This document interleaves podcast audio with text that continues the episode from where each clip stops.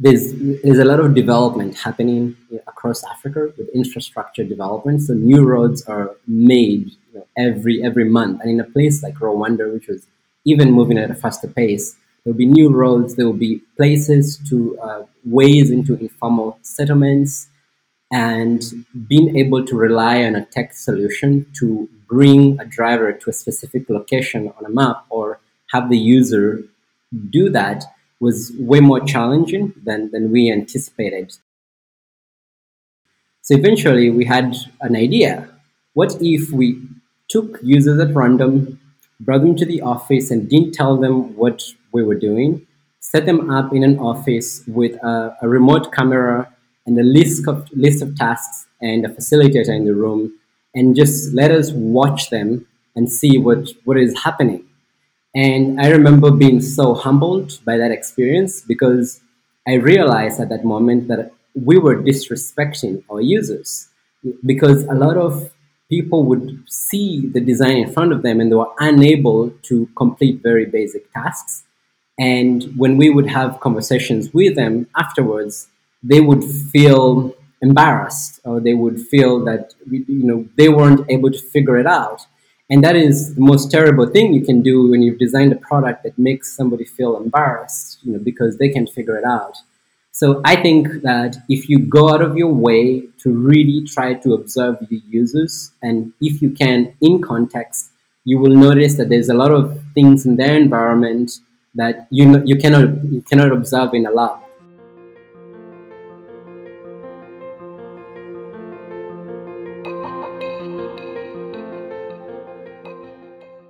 Hi, I'm Mike Green, a freelance user research lead and digital consultant based in the UK. Welcome to Understanding Users. In this podcast series, I chat with digital experts from a variety of disciplines, including user research, UX and service design, development, and product management. And there's even a founder or two. I talk to them about how they came to be in their current roles, what they've learned along the way, and the challenges they face in designing and building digital products and services with users in mind. And while many of these conversations are recorded remotely, I'm also keen to get out into the wild and meet my guests face to face where possible. So, in some episodes, you'll hear me prowling the corridors of UX conferences in different parts of the globe to get the views of speakers and attendees alike. These are intended to be relaxed, informal chats with professionals who are keen to share their experiences. So sit back and enjoy. I'm delighted to announce that Understanding Users has a sponsor. Have you or your team ever struggled with getting the right types of users at the right time to speak to in your research? Have you wasted hours emailing to and fro with research participants trying to find a convenient time to speak to them? And after all that, have you found yourself speaking to the wrong type of participants for your product? Or worse, simply had participants fail to show up at all to a scheduled research session? Well, Ribbon is a continuous research platform that lets organizations do user interviews and in product surveys in real time with customers as they use your website or apps. User researchers, product designers, and product managers all use Ribbon to quickly and effectively validate product decisions with real users, helping them build products that attract and retain more customers. Ribbon is an end to end research platform, helping you target participants within your product, manage research incentives, run surveys and interviews, and store and share your findings. To start running in product user interviews or surveys today, head to ribbonapp.com to get started with a free trial. Links are in the show notes. Peter Kariuki is a software engineer and entrepreneur and was the co founder of the startup Safe Motos, a motorcycle ride sharing solution in Rwanda. In this episode, Peter and I talk about the context of digital design in Africa how mobile phone coverage in Rwanda affected early design decisions within the Safe Motos app, and his belief in the positive role that exponentially growing smartphone usage across Africa can have on solving serious societal problems. Finally, he plays my three card challenge to share his favorite UX tool, favorite technique, and a trend he sees in the future. Thanks for listening, and I hope you enjoy the episode. So this time I'm speaking with Peter Kariuki, who is a software engineer and entrepreneur who's very passionate about digital innovation. And he's going to be one of the keynote speakers at the CHI 23 uh, conference in, in Hamburg uh, at the end of April in 2023. and uh, it's great to have a chance to chat to him. So, hi, Peter. Welcome to the show, and, and thanks for talking to me. Uh, hi, Mike. Uh, it's a pleasure to be here. I look forward to our conversation.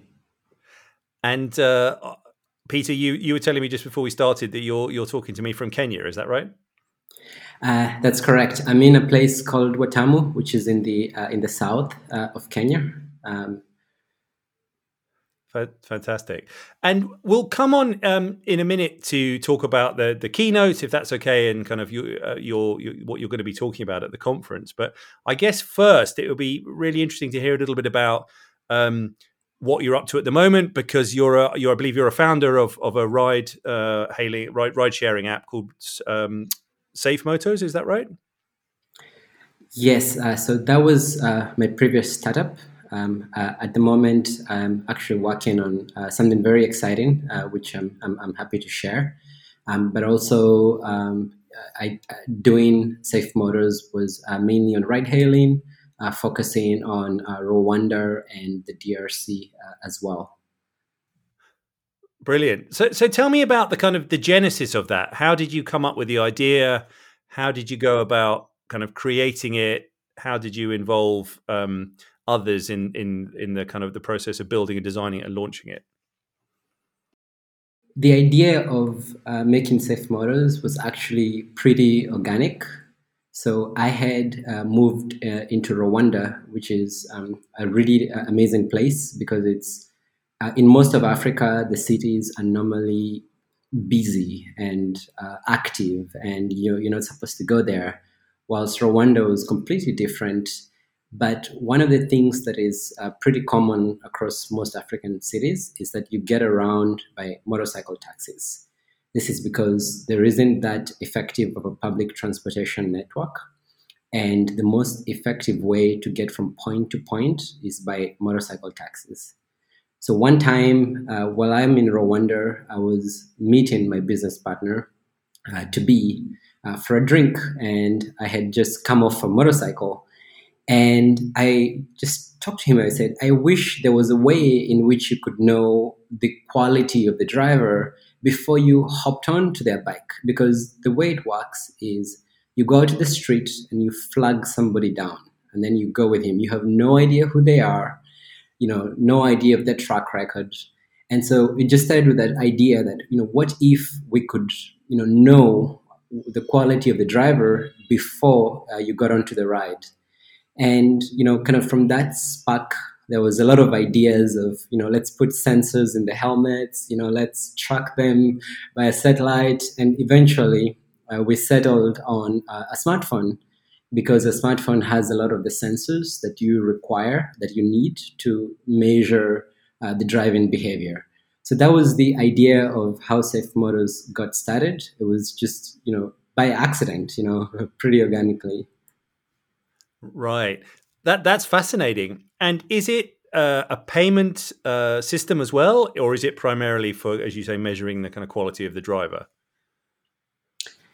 Yes. So at the at the beginning, uh, when we made Safe Motos, it was mostly about ride hailing. So being able to request a ride and uh, having some confidence on who the driver was uh, later on, as we grew the, the product, we realized that in order to make its, uh, the experience seamless for both the rider and the driver, we needed to work on payment solutions.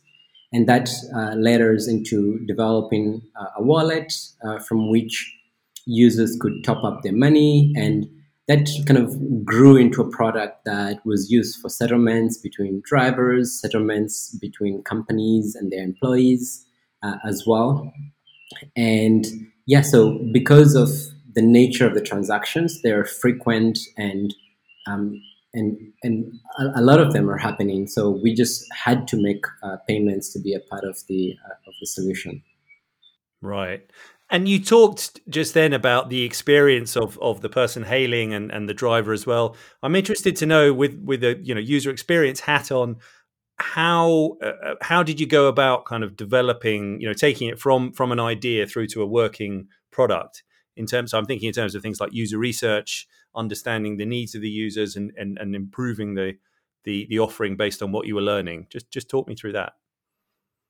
Yeah, so once once we had an idea, we had to go ahead and and you know think about how to to make the products. And uh, one of the things uh, we did uh, pretty early on was, of course, to interview our our colleagues. Um, so this was something that everybody does, and we were just trying to find out what their experiences were um, with with ride hailing and the experiences with other uh, technology systems. And really, the goal was to try to empathize with what people were going through. And one of the things that really uh, came out of uh, that meeting that really surprised me was that kind of going into this, uh, we did know that you know motorcycles, taxis, you know, on top of them being very popular, they're also very dangerous. And this is, um, you know, as I came to find out, you know, one of the most common reasons for going to an emergency room. And while speaking to, you know, to potential users and doing research, one of the things that really stood out was that everybody seemed to know somebody who had, you know, been in an accident or was robbed or was in a bad situation and that was really shocking because it seemed like this was a really prevalent problem. And, and that's it, that led us to you know, re-emphasize uh, the message on we need to ensure that you know drivers are safe.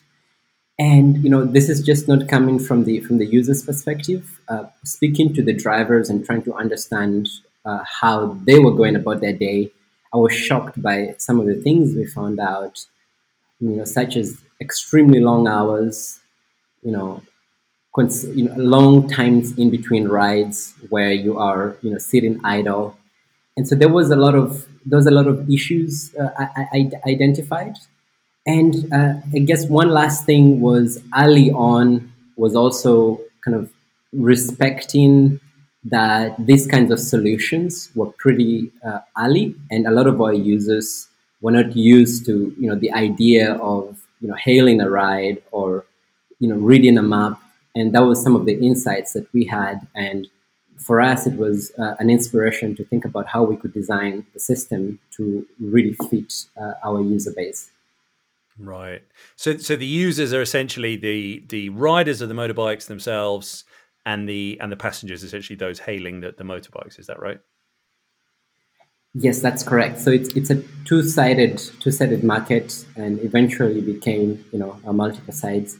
But uh, at the core of it is, of course, you need the service providers who are the drivers, and then the the customers, and then you have to you know there's a lot of things you have to think about about how do you make sure that every time a user wants to get a ride, they can get one? And how do you keep the drivers happy so that they they keep using the technology and it doesn't sleep their mind or you know fall down their uh, their priority list?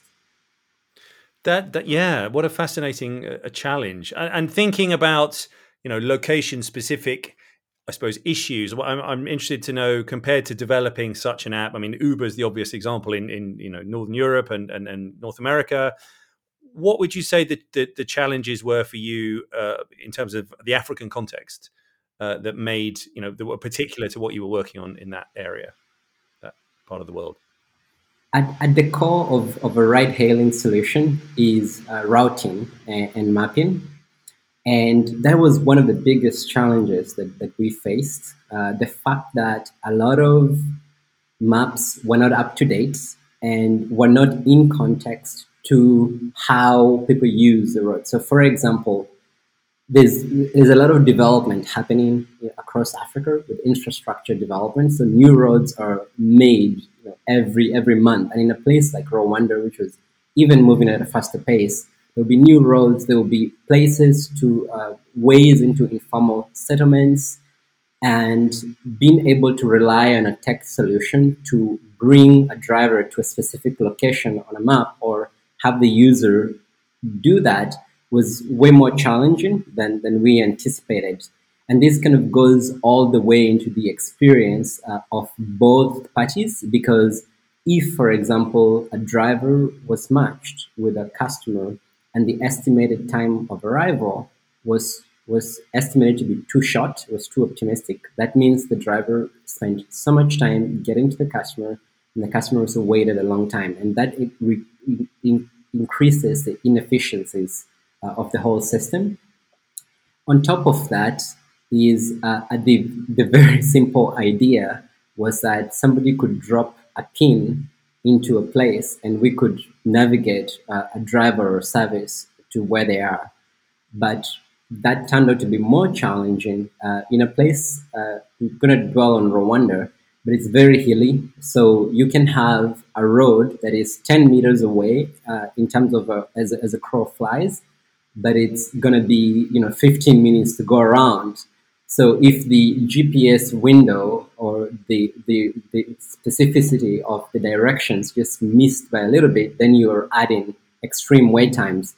So there was these kinds of challenges based on the fact that a lot of uh, a lot of map and mapping data was not up to date, and uh, as well as just challenges in developing a real time solution that requires a certain degree of accuracy uh, of navigation. Right. And what about mobile phone coverage? Is is it uh, in terms of kind of the areas you were mapping was was coverage generally pretty good? So at the beginning, I will never forget this. We were at a pitch uh, meeting in uh, in London, and everybody asked us, "Is there anybody with a smartphone uh, over there?" And what is at, at, at, that time, you know, smartphones were starting to become you know ubiquitous, and there was you know hundred dollar smartphones that were pretty decent and so that was that was changing and that uh, at the beginning that was very exciting to have a lot of people uh, on smartphones. You know to your uh, question the next uh, challenge was of course coverage and you know data and you know you can have data coverage but is it uh, consistent? Is it efficient? You know so we had a lot of issues where a driver will be en route and then the data connectivity would cut out and then unable to get to where they were supposed to. On top of that, a lot of how people use um, inter- mobile internet uh, in Africa is prepaid bundles, where you will purchase a bundle ahead of time to give you a certain amount of megabytes, and that is and it's can be and was a headache in how you you can top up and expensive uh, at the same time, and in places where uh, again there is physical barriers. You would uh, you would find zones where there wasn't coverage at all. So you'd get blind spots. So a lot of the design decisions uh, in the technology had to be updated to take into fact that you know we're going into these pockets of uh, low data coverage. And there was a lot of interesting uh, moments and uh, ideas that we experimented with to try to get around this but one of the really exciting things right now uh, on the African continent is that data coverage has increased a lot. Uh, in many of the places today, you will not have a problem. You'll have multiple networks that will cover a certain area. And that is really exciting coming back from, you know, back then until now. It's great to see the progress if you were to kind of sum up your experience of of safe motos uh, you know and kind of one lesson that you would you wish you'd known something you know you wish you'd known at the beginning what would you say? It's, it's a really interesting question to, to to sum it up into you know into into one into one uh, aspect. Would say i think we we found out at the beginning we were trying to make decisions and design decisions to be to be very on point to what we were seeing on the ground but i don't think we went far enough in, in terms of really empathizing with the users and understanding the the various contexts in which people uh, were, were, using our services. And this is in, um, you know, some of the lessons uh, we came to learn, which I'm, you know, happy to discuss, was even after doing a lot of these designs that were influenced a lot by what we would see, uh, you know, more in the Western market, we came to find out how far off the mark we were in terms of how we were presenting these uh, designs and solutions to where we where we were, and also was you know one of the things that you know assumptions that you make uh, at the very beginning that we assumed that because safety was such a strong uh, issue that people would automatically want to use the service that provided them with safer drivers. But later on, came to find out that people valued more convenience because they weren't thinking about safety in the moment; they're just thinking, "I need to get somewhere right now." And so th- there is a lot of, I think, there's a lot of lessons to be to be unpacked from from from that from that experience. But I think you cannot go. Uh, this, this, you can keep going further in terms of how you observe the users and how you design the, the product to be really respectful of, of who, who they are at the moment. And and that's a really interesting point. That the last point you made there, I you know I, I tend to ask all my guests, how in your view can product teams, design teams keep the the needs of the users, the user users in this case, in mind as they're developing and building products? Um, yes, uh, absolutely. How would product teams keep their users in mind? I would, one of the most impactful moments of my uh, career uh, at, at, Safe Motos was we were looking at funnels, uh, uh, user funnels on a dashboard and trying to see how people were navigating between screens in our application. And we noticed that we had a lot of people who would sign up but we had very few people who would perform the next action. That was very puzzling because people kind of went out of their way to create an account. They must want to understand what this is, but why aren't they taking the next step? And by doing a lot of the surveys online, etc., we weren't finding a definitive answer that would tell us why this was happening. So eventually, we had an idea.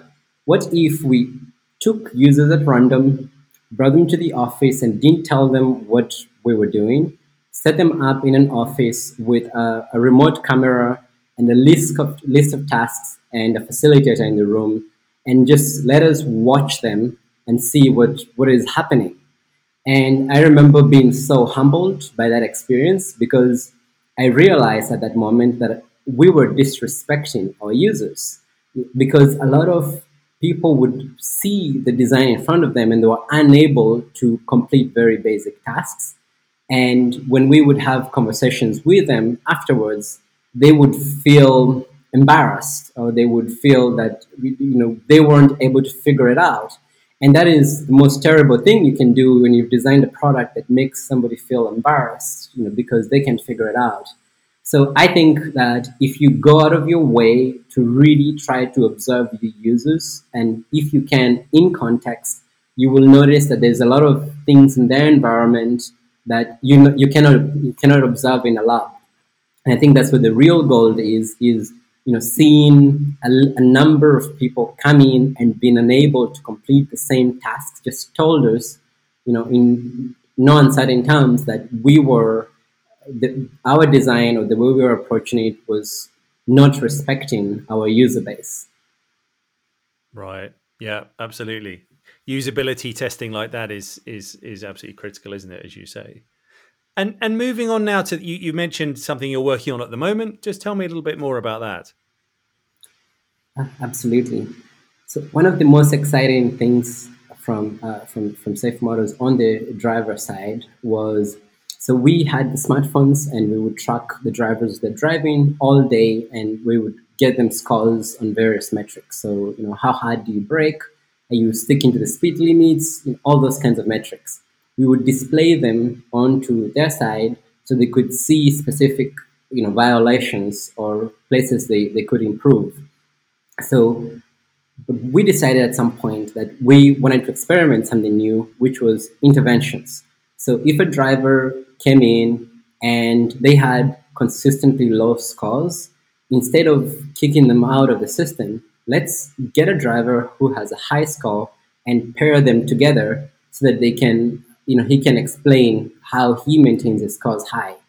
And it was amazing how well that worked because immediately after such interventions, people would, the drivers would just drive more safely. So I've been really excited about this area of data driven interventions. And my interest has turned into, you know, into public health. Uh, so one of the, the, the rising challenges uh, here in Kenya is uh, non-communicable diseases. So these are your, you know, your diabetes, hypertension, yeah, etc. Uh, you know, the WHO classifies them as lifestyle diseases. But what is what is a lot of good research has uh, has has been written on specific interventions that you can make um, to people at the right time that would help them either better manage their condition or avoid if they're at risk. So I have partnered with a, with a doctor, uh, and we're uh, doing this together uh, with the hope of creating a platform that can help people either manage or uh, prevent uh, a non-communicable disease. Mm. So your experience with Safe Moto has kind of triggered certain areas of interest, which have led you on to this this next piece of work. Is that, is that fair to say? Yes, no, absolutely. And you know, the experience with you know with Safe Motos was one uh, realizing how the power of technology in terms of you know how you can quickly impact a lot of people's lives because it just scales, and also just the the, the power of uh, data driven behavior change, where if you present the right information to somebody at the right time, you can change their behavior, and um, you know whether it's you know becoming a better driver or improving uh, your, your health outcomes. And tell me a little bit about. Um, so, as I mentioned at the beginning, you're going to be giving the keynote at the, the upcoming CHI 23 uh, conference in, in Hamburg. Tell me a little bit about, kind of, if you don't mind, what you're going to be talking about and what lessons you'd like those attending to take away from your from your keynote. Um, I'm really excited for for CHI uh, coming up. And uh, what I would like to, to, to, speak about mainly would be to paint some color on just how the context of designing for, uh, for, for Africa. And, um, you know, because Africa is where I understand. And there are a lot of challenges here, uh, which are, uh, in my opinion, opportunities waited to be, you know, to be tapped into. However, when you're designing a digital product for this continent, you just have to keep in mind that a lot of design best practices from elsewhere might not transfer here. And you just have to respect the context of how technology is used. And I want to share my experience and the lessons that I've learned in, in launching such products. And also as an invitation for, um, for anyone who wants to, you know, come have fun at you know you know tackling some some serious challenges uh, to come up. You know, how do you how do you see the future of digital transformation, kind of more broadly, uh, in the context of Africa? I, I think one of the most exciting, you know, large scale transformation that is happening on the continent is just how everybody is on a smartphone. Everybody is on a smartphone uh, that is connected and that is just growing more and more. This is just the most exciting thing because at the beginning, unfortunately, people would get the smartphones to, to be on social media or you know just to, to have it. But now, because of this, uh, in the last few years, there's a lot of really useful solutions to serious problems that are being deployed uh, across, across this. And the smartphone is becoming a utility, uh, a tool for a lot of services. And you know, there's been a lot of effort, uh, as you mentioned. You know, uh, a lot of uh, governments here as well are trying to move services online, and that is you know that is a transformation that is happening. But on the other hand, I think uh, with a combination of just the entrepreneur spirit and and problem solving mindset that a lot of uh, Africans have, if you're able to you know utilize a smartphone to deliver a solution and you know you make it fit for purpose. You can reach so many people and you can impact so many people uh, in an instant. There's just one final thing i'd like to do with you if i may and that is um, and that is the three card challenge which i do with with all my guests. So i've got here uh, peter three playing cards and i'm going to put you on the spot here but on the back of each i've written either technique trend or tool. And uh, what I'd like you to do is just to pick one and then one at a time, just give me your favorite um, technique, trend, or tool that you uh, maybe use in your day to day work or that you've kind of used in the past. Does that sound okay? Okay, J of spades. Okay, so Jack of spades. So the, what I've written on the back is technique. So what's your maybe thinking back to, to safe motos or the work your work you, you know what you're working on at the moment? What's your favorite technique in, in in in terms of maybe you know user experience, maybe design, maybe you know thinking about the product, um, maybe something more broad. But in terms of your day to day work, one of my uh, favorite technique uh, in my day to day work is uh, creating very simple but convincing prototypes uh, that I can very quickly share with somebody else and preferably let them u- use it and I watch uh, what they do. And that's saved me a lot of hours of, uh, of you know bad designs that I could have you know developed. That is uh, rapid prototyping is my uh, technique to share. Right. And, and out of interest, what tools do you use for that? Yes, it's, it's very exciting times actually because there is a lot of uh, low code tools that you can use to create those kinds of flows. Uh, currently, I am really excited about a tool called Flutterflow. And uh, sometimes I also use Figma. Um, but I like to design interactive prototypes, especially for apps that I can very quickly spin up and test uh, with people around me. Two more cards. The Ace of Hearts. Ace of Hearts is a tool. So we've talked about rapid prototyping. Maybe another a, a tool that you use, something that you use in your in your work that you, that you like or find useful, or is your kind of go to. I, w- I will say that a tool that I found very uh, very uh, interesting uh, to use has been uh, Jupyter Notebooks. And the reason I, I, I bring this up is because of being able to get meaning out of data that I'm, I'm collecting, especially when I am, you know, doing research that involves a large number of people. I find that a lot of the interesting trends I can dig into by you know writing some code and you know doing some analysis, and I always find you know interesting nuggets you know hiding uh, in, in, there. And the last one, Queen of Diamond. Queen of Diamond. A trend. So think of a trend you see um, in your work or more broadly in terms of digital. I have been really excited by the recent developments in you know machine learning, uh, especially around uh, large language models. I think away from the hype of the news, they present real utility in terms of things that you can do. And some of the most exciting things have been these kinds of models trained on medical question and answer, you know, other kind of domain specific uh, corpuses. And I think that, you know, it's not just about chatting, but it's about the utility that surrounds uh, a technology. And I'm really excited to see how what kind of applications uh, come out of this that are that leverage the fact that we can have models that can model kind of knowledge and language to a very uh, high degree of accuracy. That's been great. Thank you so much, uh, Peter, for taking the time to talk to me. I'm, I'm even more uh, excited now to hear your talk at CHI uh, at the end of the month. But um, where can people find out more about you?